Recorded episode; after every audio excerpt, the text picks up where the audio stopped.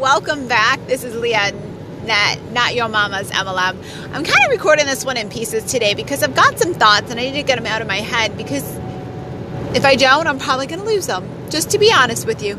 So I was just thinking about the movie The Descendants and how much my son and I love it. So my stepdaughter is 17 now and when she was little it was high school musical that was all the disney craze and now it is the descendants and we have the whole trilogy of the descendants. So if you haven't seen the descendants you obviously don't have little disney kids in your life but let me just fill you in a little bit about it. Um, and I, I promise guys this will relate back to mlm so just stick with me. It's really all about your mindset here. So in Descendants, the Descendants are about the next generation of evil in the Disney world. So it's about the kids who are, you know, uh, uh, the the kids of the best evil people, I guess, the best villains from all of the movies. So you have Maleficent's daughter, whose name is Mal. You have um, Carlos, who is the 101 Dalmatians queen uh, son. You have Jafar's son, and you have uh, the queen, the queen from Snow White. You have her daughter, Evie, and it's really interesting watching these kids you know, and, and, they're stuck on the Isle. So essentially, the premise of the entire movie is that the kids have all been banished. Actually, the adults have all been banished to the what's called the Isle, which is on the other side of the world, and it's just full of evil and snarky people and people who steal from each other and. Uh, you know, this is how they're raised. This is the environment that they're in, and, and it's all they know. They don't know any different other than to be cruel and uh, be evil, to be the villain in the story. And all the other people, Belle and Cinderella, and uh, all of their children live on the other side of this divide, this water, um, and they live on what would be considered kind of like the mainland, which is beautiful. And no one can get there because there's this giant abyss of water. Plus, there's this blockage all the way around the island, so no one can get off the island. So you're stuck on the island living in this world. And uh, the son of the beast decides that he wants to reach out a hand to those who really want to change their ways in life and, and wants to reach out to the kids on the Isle because it's not fair to them. They don't know any different. So let's show them what's different about wor- the world. And so they pick these four particular kids that I talked about in the beginning and they bring them over to the other side. And now they're able to go to this amazing um, school with all and it's you know bright colors and it's beautiful and peppy and all the good people live on this side of the world and it's just a complete shocker it's a complete different world a different lifestyle. I mean there are things there for them to be afraid of. Carlos has been told to be afraid of dogs his entire life.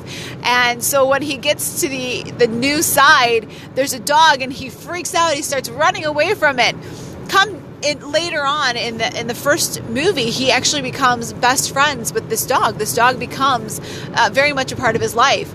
But through the first movie specifically, you watch all of these characters you know they're still they're hiding their new, their true nature their evilness in this environment and they're going through all these things and they're trying to learn how to do and how to be good people but deep down, they're still working with their parents. They're working side by side, and they're still doing things that are essentially undermining. They're, they're trying to steal uh, the the fairy godmother's wand so that they could open up the portal and let their their parents out into the evil and do their evil thing in the world.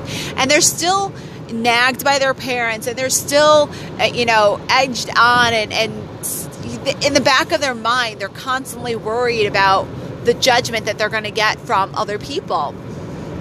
And in the long run, in that particular movie, they tend they actually choose sides. They choose to actually side with this new world, and they actually deny. They don't deny in the sense of words, but they deny their their parents, and they they you know push off that evil side of themselves. So in the next set of movies, they're really trying to acclimate themselves in this new world, and they're trying to completely change who they are to become a part of this new world. So Mel, who is Maleficent's daughter, you watch her completely change. So, it, it, you know, even physically on the outside, she starts wearing different clothes. She's wearing different makeup. Her hair is different, and it, it just it eats at her. Every once in a while, she'll have these moments that'll just spur within her, and you can see physically in the movie, you can see the evil just rising in her eyes but she's doing her best to fit into this world and to do everything that she possibly can do so that she can fit in and, and, and make it work because she really wants to make it work. She doesn't want to. And then there's a breaking point when she and the beast are together and she just can't handle doing it anymore. And she says, I, I just want to go back. And you watch her go back. She actually escapes from the good side. And I cannot, for some reason, I cannot remember the name of that, that part of the world but she escapes on on a moped and makes her own bridge with her own spell that she has from her mother's book and goes back to the Isle. Meanwhile, the rest of the kids are like, "What is going on? Why are you why are you going back?" And they they actually go to try to rescue her and she just refuses. But when she goes back to the Isle, she tries to resume her old identity. And she tries to go back to the way that she was and having that characteristic and having the, the hard level of life that she had. And you see, even then, she struggles a little bit. She doesn't quite take on the same persona that she had the first time she was on the Isle. That when her friend or her boyfriend at the time, Ben, gets captured by Ursula's daughter, uh, he, she actually comes to the rescue. Instead you know because if she had taken on that persona that she used to have she wouldn't have cared. But she's already found that she cares too much about this new world that she now has to be a part of it. She has to rescue the king ben um, the, the beast's son because he's been captured by someone on the isle. And that's ursula's daughter and so she goes to battle with them and they escape and they take them back. And they're supposed to be having a dance and everyone goes to the dance and Ursula you know actually is, Ursula's daughter escapes from the Isle and it becomes a big battle where Mel then has to embrace her evil side in front of all the good people. And she had to actually make a choice to, to don that persona when it was something that she was trying to hide underneath the shadows for so long while she was there. And in taking on her negative persona in in a way and her evilness, she's actually able to embrace and save the world essentially in, in a way she saves the day by uh, you know getting rid of ursula's daughter and they are able to move in. And the next movie comes in, and you actually watch um, them as they're continually evolving in the next movie, where they finally have started to find a balance between their good and their evil natures, and how that makes such a difference. And you actually then watch Sleeping Beauty's daughter take on an evil persona. But it's the, the biggest one out of that one is that Ursula, who of course has always been on the bad side, Ursula's daughter, who's always been on the, the Isle, actually joins forces with this team. So after seeing them change and after seeing them go through and what they've done, and then finding the balance that these kids, these four kids, Evie's, Evie, Ursula's, um, sorry, Evie, Mal, Carlos, and I cannot remember Jafar's son's name, but after she watches them take on this new persona and finding the balance, she actually joins forces with them to fight against someone who is good and who's basically turned evil and ultimately they all come to a happy ending because of course it is a disney movie and it wouldn't be disney unless everyone had a happy ending. So now you guys are like okay you've gone for nine minutes. You've talked about this trilogy of movies. What does this have to do with mlm well this is what i have. And you know i wanted to think about this because there's i'm like there's a connection here and i knew exactly what it was. And as i've been telling you guys those connections have become even stronger for me. So you know we all live on the Isle when we are growing up, we all of us go to school for 12 to 14 to 16 years, and you know, some of us even 20 plus years because it's nothing that we didn't know any different. This is how life has always been. We are the descendants of our parents. We are the descendants of everything that the corporate world has told us is the norm. And so we just go about that.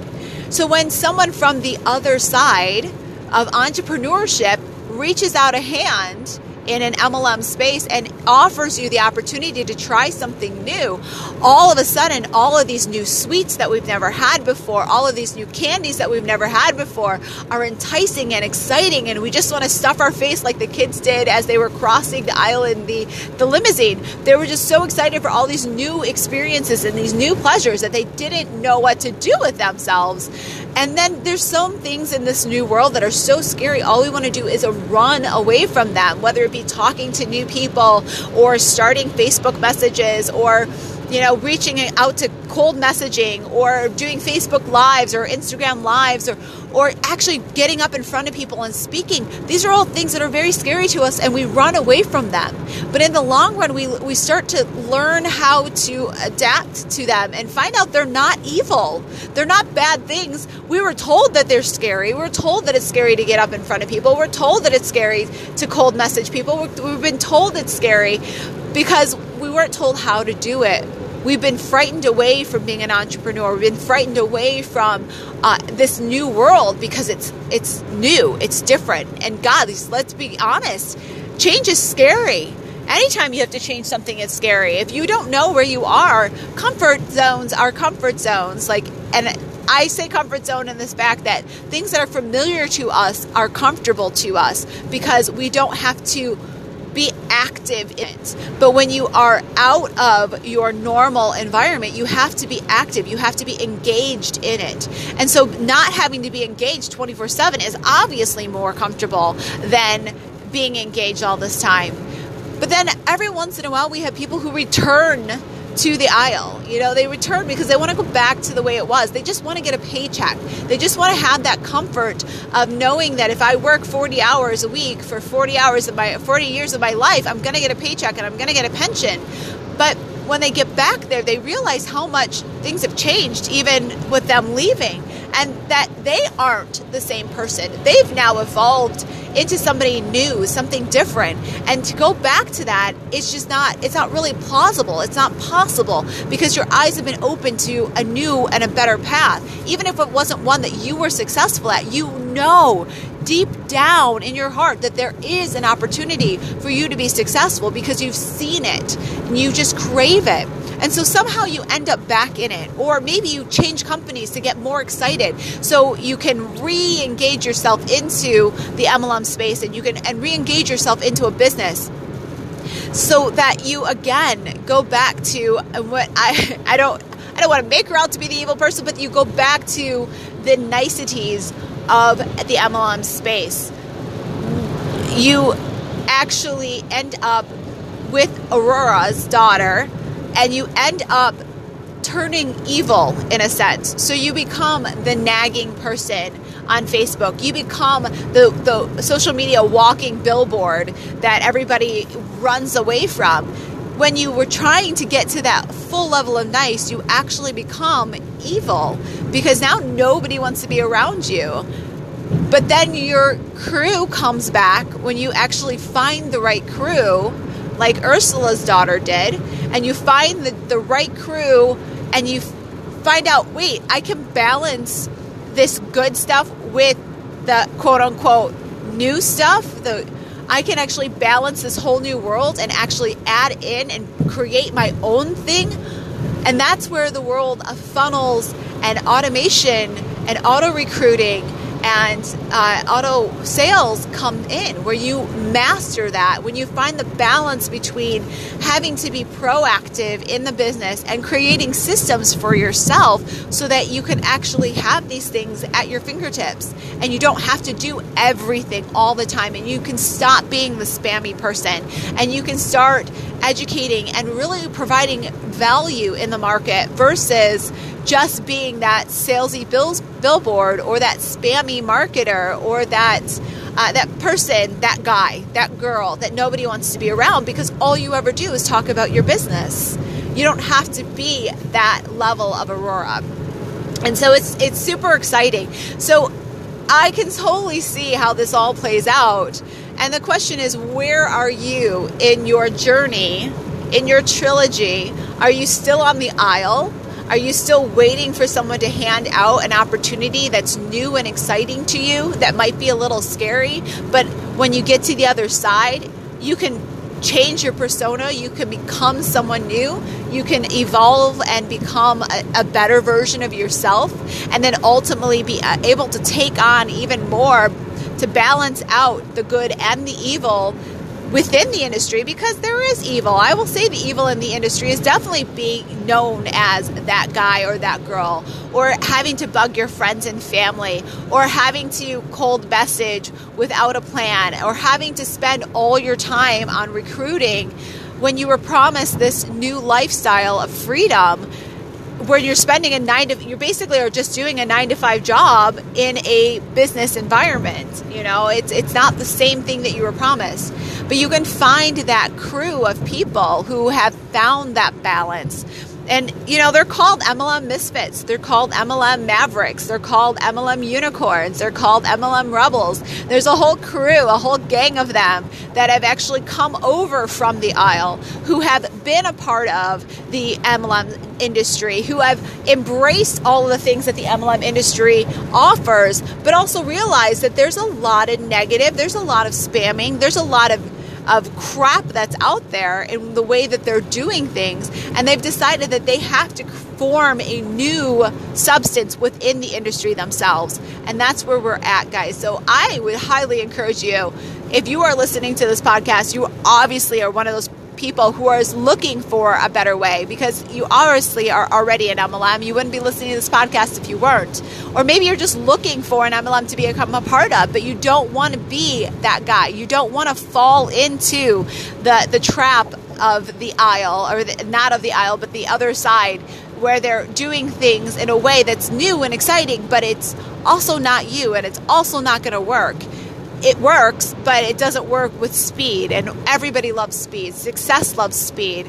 And those that are action takers, those are the ones that are going to be successful in life.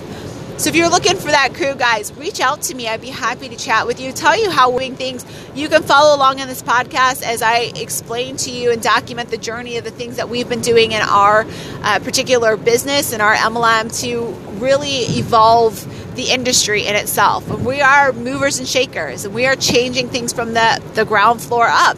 Because while we love Auradon, that's what it's called, Auradon. While we love Auradon, we love the MLM space, we don't like everything in Auradon. We know that in order for us to fit into Auradon, we have to start doing things a little bit differently. So, guys, reach out to me. I'd love to hear what you thought about this um, or if you've been finding value in any of the uh, the recent podcasts, guys, or you know if I need to take it up to the next level and need to start doing some things a little bit differently for you too, jump on iTunes, leave me a review. I read them all, I respond to them all. I love talking and listening to you guys. And if you have a question that you'd like to get answered, you can actually go right onto um, onto my website at leahmoore.com forward slash uh, you know what? I'm going to drop this because I'm going to do this part later.